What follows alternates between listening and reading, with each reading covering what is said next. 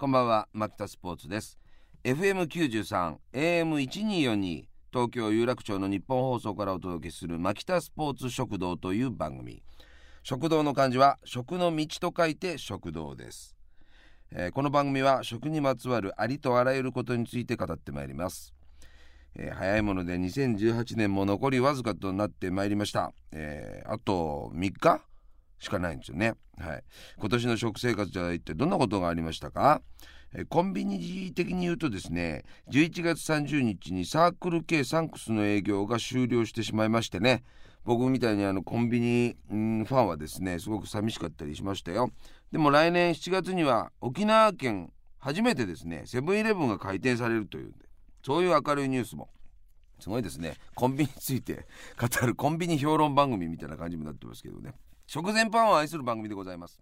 えーこの時期いろんなことに思いを馳せてしまいます、えー今回のテーマです。今回のテーマはおせち。おせちの準備をしながら聞いて、えーくれている方もいらっしゃるんでしょうか。20分間お付き合いください。改めましてこんばんは。牧田スポーツです。食にまつわることを語り食の道を進んでいく牧田スポーツ食堂という番組。今日のテーマはおせち。ねえーおせち料理というのがまあ正月の定番としてあったわけでございますけどもあったなんてことをね思わず言ってしまいますけどなんかちょっと過去のものになりつつあるという過去のものっていうのはつまりまあ現在進行形でもおせちを食べられておりますけれども多分あり方とか消費の仕方とか、うんあるいは作り方とかも徐々にですけども変わってきてるまあそんな現状があるんじゃないんでしょうか。私があの子供の頃はですね僕は1970年生まれ現在48歳もうアラウンド50ですよ。はい。もうそろそろちょっとあの右肩が上がらなくなってきたりとかですね。あのだんだん目を細めて活字を読むしかなくなってきてるようなそんなお年頃でございますけどそんなおじさんにとってはやっぱ保守的なおせちのイメージっていうものがありましてっていうのもやっぱそういうしつけというかですね。あのおふくろがやっぱこう本当にこうマザーとして僕に植え込んだ味のベーシックな考え方があるんですよ。うん、そういうのおせちにこう詰まってるというかな。あのーいきなり最初にのっけからの分かりづらい話をしますけど食って意外と人間の思想の部分に無意識に入り込んでる部分ですからねものがありますからねそういうのはまたちょっと今あの頭に入れといてください後々いろいろ話が題材として、えーそこの方にも向かってくるかもしれませんけども。えーということで僕はあの昭和9年生まれのお母さんに、食べさせられてしかも山梨というすごい保守的な風土の中で、えー育ちましてですね、えそこでおふくろが作ってくれたものなんかもう超オーソドックスですよ。まあ、栗きんとんっていうね一番これなんか花形な一番ど真ん中に位置するものとかもあれも手作りで作ってましたけどね、えあとはあの昆布の煮物とかねごまめとかね、うん、この辺はもう子供にとって一番嫌いなもんだこれなんでこんなもの食わなくちゃいけないんだと思ってね。でごまめなんかあの行ったりとかするっていう仕事は僕なんかがやらされたりするわけですよ年末。ね。で、えー、あとでちょっとあのこうごまを本当にまぶしたりとかしてね。ちょっと甘辛く、えー、醤油のまあ甘露煮っていうほどはいかないんですけどその甘辛く味付けをしたりとかするっていうね。そう。であとはですねかまぼこでしょ？チャーシューなんかも自家製で作ってましたね。であとね、えーいただき物のハムかなんかもねそこにはありましたよ。あとはなんかエビのボイルしたやつですよ。うん。であとね数の子ですね。うん。これも大体そんなもんなんじゃないですか？ええでもう食べるものこうなってくると子供の食べるものが少ないですよね。ほんであのかまぼことチャーシューばっか食ってるとおふくろにダメなんつって怒られたりとかしてさ。うん。でもなんかね全部そういったもの基本的には手作りでやってましたね。うん。まあだからこれも結構何のイレギュラー感もない意外性もない超普通なおせちを食べてき、えーましたね。しかも味は甘じょっぱいっていうものね。これが伝統的なおせち料理ですよ。うん。えーそれもこれもですねやっぱなんかやっぱ昔のねあのーそもそもですよ。保存が効かないからっていうことでね、えーしょっぱめに。で味を強く濃くしておくと、えー保存が効くからっていうことで奥さん方が唯一生姜の三が日だけは休めるようにっていうような感じの工夫で味も濃くなったなんていう説もございますけども。そもそもその前にあのー甘くてしょっぱくてって味が濃いっていうものがやっぱ何て言うかな、えーと、貧しさに対して、えー、贅沢の象徴だったのが多分甘みとかそういうもんだったと思うんですけどね日本全体がまだこうちょっと貧しかった時代があったと思うんですけどその時に単純に贅沢といえば甘みっていう図式があったと思うんですよねだからそういうもののがベーシックなものとして保守的なおせちにはあったと思うんですよ。うん、それがだんだんこう変わってきてるっていうのはねよく言えば多様化だと思いますけども贅沢ってそんな単純なもんじゃないでしょって人それぞれでしょっていうことになってきてるっていうのが、まあ、現状としてはあるんじゃないでしょうかね。あるいはもう何て言うかな、えーと、あえて味を引くとか、えー、甘みを引いていくっていうこととかが、えー、貧乏臭いっていうことにはならなくなってくるわけですから。これに関しては単純に、甘みを引く作業があいつんち貧乏だなって言って悪というようなことではなくて、えー、質素であるとかね反贅沢であるとか、えー、そういうことじゃないですかあと体調のこと考えたらそんな、強い甘みのものをいただくよりも、えー、甘みを引いてあるものがいいっていう考え方があるんですね。はい、とはいえちょっとやっぱあの伝統に対してってこうかかってるものなのでこう変革がいきなりこうドラスティックに進むかっていうとそんなに進んでないと思うんですよね。でいつしか手作りで、えー、作らなくなってきてるという現象もこれが起こってきてるわけですね。家では作ってなんか新たなアイデアで創作おせちみたいなものとかがまだ一歩踏み込めていない間にあの他のお店とかの企業努力などがあって今大変なことになってるんですね。でこのおせち商戦っていうのは年末になると大変なことになってる。今手元にこれカタログがあるんですけど驚きました。もうカタログで今今ですよ。パッと開いてももう一番高いのがペニンシュラ東京で、えー、出してるやつなんですねこれね。和洋中三段重プレミアムっていうやつがあるんですけどこれお値段が16万2000円ですよ。とんでもないことになってます。これ買うんですかねとかって言うんですけど多分今の世の中ってこういう一番高いハイエンドのものから売れてったりとかするんですよ。すごいですね。はい、えー、後半はこのおせちのいろんなこのニューウェービーなものとかですね、えー、カタロンから紹介していきながらお話していきたいなと思っております、えー、一曲参りましょう、えー、斉藤和義で年末来年。はい、えー、聞いていただいたのはですね斉藤和義さんで、えー、年末来年。なぜ斉藤和義さんなのかというのはあのあの愛称でせっちゃんって言われてるんですね。おせっちゃんっていうことですか、まあ、せっちゃんの語源は全然違うところにあるんですけどもそれはもう各自ネットで調べていただくとします。ということで、えー、今日はおせちについてお話をさせていただいておるわけでございますけどもね、えー、ツイートなども結構届いておりますが一部を紹介したいと思います。えー、ニコライさん、えー、たくさん種類作るの大変だし買うと高いし。で、えー、収束していった実家のおせちラインナップということで、えー、数の子。あ、ね、これかなりメインの位置に位置するものですね、えー、黒豆かまぼこ。ごぼう牛肉巻き。ああごぼう牛肉巻きも確かにありますね。お刺身はかっこハマチだそうです。うちは刺身はなかったですね。山梨だからか。えっ、ー、とあとお雑煮ですね。はい。確かにね。はい。お雑煮は食べておりましたね。うん。こちらはですね我が家のおせちはとりあえずおでん。おでんいいね。確かにね、えー、先の見通せるちくわぶも喜ぶも入っていますしねと。先の見通せるというね。なるほどね。うん。今のはですね黒うささんでございました。ありがとう。でこちらはですね、えー、アルパカさんですね。おせちちょろぎに憧れる。熊本のおせちには入らないから。つうても、えー、2019年のおせちはコンビニおせちにトライしますだそうですね。ちょろぎって何ですか？はあ、ちょろぎってのは赤い漬物のことか。おなるほどね。あとコンビニがおせちを受け付けてますね。確かにね、えー、そういったところに、えー、もう自分で手作りすることをやめていくという。うん。あなるほどね。そういうことか。うん。まあだからね僕思うんですけどやっぱりねあの徐々にですけど外にあの求めるようになってきてるんじゃないかなと思いますよ。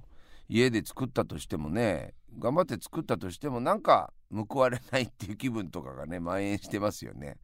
うん。そりゃそうですよね。家と家の行き来みたいな感じでお店が開いてなかった時代があったわけですけどもう正月も元旦から店あるんだもん。やってんだもん。うん。それはもうそれはあり方が変わりますよね、うん、おせちなんていう保守的なところにこういつまでもいられないですよ人の心は。で作ったりするっていうのもね手間ですから。でまた外に、えー、求めるということなんですがさっきあの言ったでしょ？ペニンシュラ東京で出してるやつ。一番高いやつ。16万2000円。すごいですよ。各ね帝国ホテル。ホテルオークラっていうのね、えー、ニューオータニね、えー、ありますよね。うん。各やっぱだからそのハイアットとかねいっぱいシェラトンとかにしてもねいっぱいありますね。あと高級料亭というところでもいっぱい出してますよね。えー、吉兆とかね。うん。すごいですね。でも大体こうなってくるとこう彩りとか見た目はそんなに変わんないと思うんだわ。うん。なんか彩り豊かっていうことではなくて。うん。昔からあるものとかを最高級の素材でとかっていうことなんでしょうかね。で味付けは多分本当に薄めになってきてるんだと思うんです。昔に比べるとね。ただどうなんでしょうか。これ本当に勇気がいりますね。自分でこれ買って食うっていうものじゃもうなくなってきてますね。人にプレゼントするもんでしょこれ。ね。人にプレゼントすれば喜ばれるということなんじゃないんでしょうかね。あの私この前あの某局のテレビドラマの打ち上げがございましてそこであの景品を皆さんでこうね、えー、持ち寄ってですね抽選会するってやつがあったんですけど、えー、その時にねあのおせちがおせち券高級おせち券っていうのがありましてそれはあの誰が今大元で出してたかっていうと友近なんですよ。でこれは嬉しいなとかって思ってうん多分いいやつだと思いますけどねうんあれだからちょっとした年末のこのドタバタの中にそう言ってあの自分では買わないけどもあのそう言っていただくものとかっていうんだったらすごくいいんじゃないかなと思いますね。どれが一番美味しそうかなとかって思って見てるんですけど僕はやっぱりあのいろんなもの食べたいなと思うのであの和洋中っていうのにちょっと惹かれてしまいますね。ここにもありますけど三巨匠が一段ずつ監修したってやつなんですよ。プロデュースしてるわけです一段ずつ。で和の匠はえー、こちらですね神谷さんというですね日本料理銀座神谷のご主人がプロデュースした、えー、これ伊達巻きとかごまめとかね黒豆とか昆布巻きとかエビこれはまあ従来のものですよ。僕はあんまり見ても正直見た目ではときめかないですけど多分お味はかなりいいんじゃないですかね。うん、あの牛肉のあの焼いたものが入ってたりとかするのがちょっとニューウェービーな感じですね。でアワビの姿、えー、焼きというか煮物なのかな？煮物ですねこれね。あとイクラとかも入ってございますね。えー、こちらはね中野敏夫さんでいらっしゃるんでしょうかね。オープロバンソーっていうところのお店の人がこう監修しておりますけども。わこれもすごいですね。なんかプディングみたいなやつが入ってますよ。プディングみたいな。わかんないですけど。これなんか洋風茶碗蒸しみたいなやつだと思いますけどね。そういうのが入って。あディップみたいなのがありますし、うん、あとね中はですね中華、えー、こちらはですね脇屋さん。一恵美茶楼のオーナーシェフの脇屋さんが、えー、プロデュースしてこれもアワビとかゴロゴロ入ってますね。すごいですね。エビチリとかも入っております。肉団子もあります。チャーシューもありますね。えー、すごいです。でこれ締めていくらですか？これが4万1040円、えー、本体価格が3万8000円だそうでございますけども限定935セット、えー、まあこの辺りのやつはもうあっという間に受付終了ということですから、えー、もうございませんけどもなんか皆さんもなんかえー、お近くの何て言うかな大切にしていらっしゃるお付き合いの方とかにプレゼントするのにはすごい最適なんじゃないかなと思いますけどね。うん、すごい喜ばれると思いますね。うん、これだから家族のみでいただいてくださいみたいなことでいいんじゃないかなとかと思います。はい。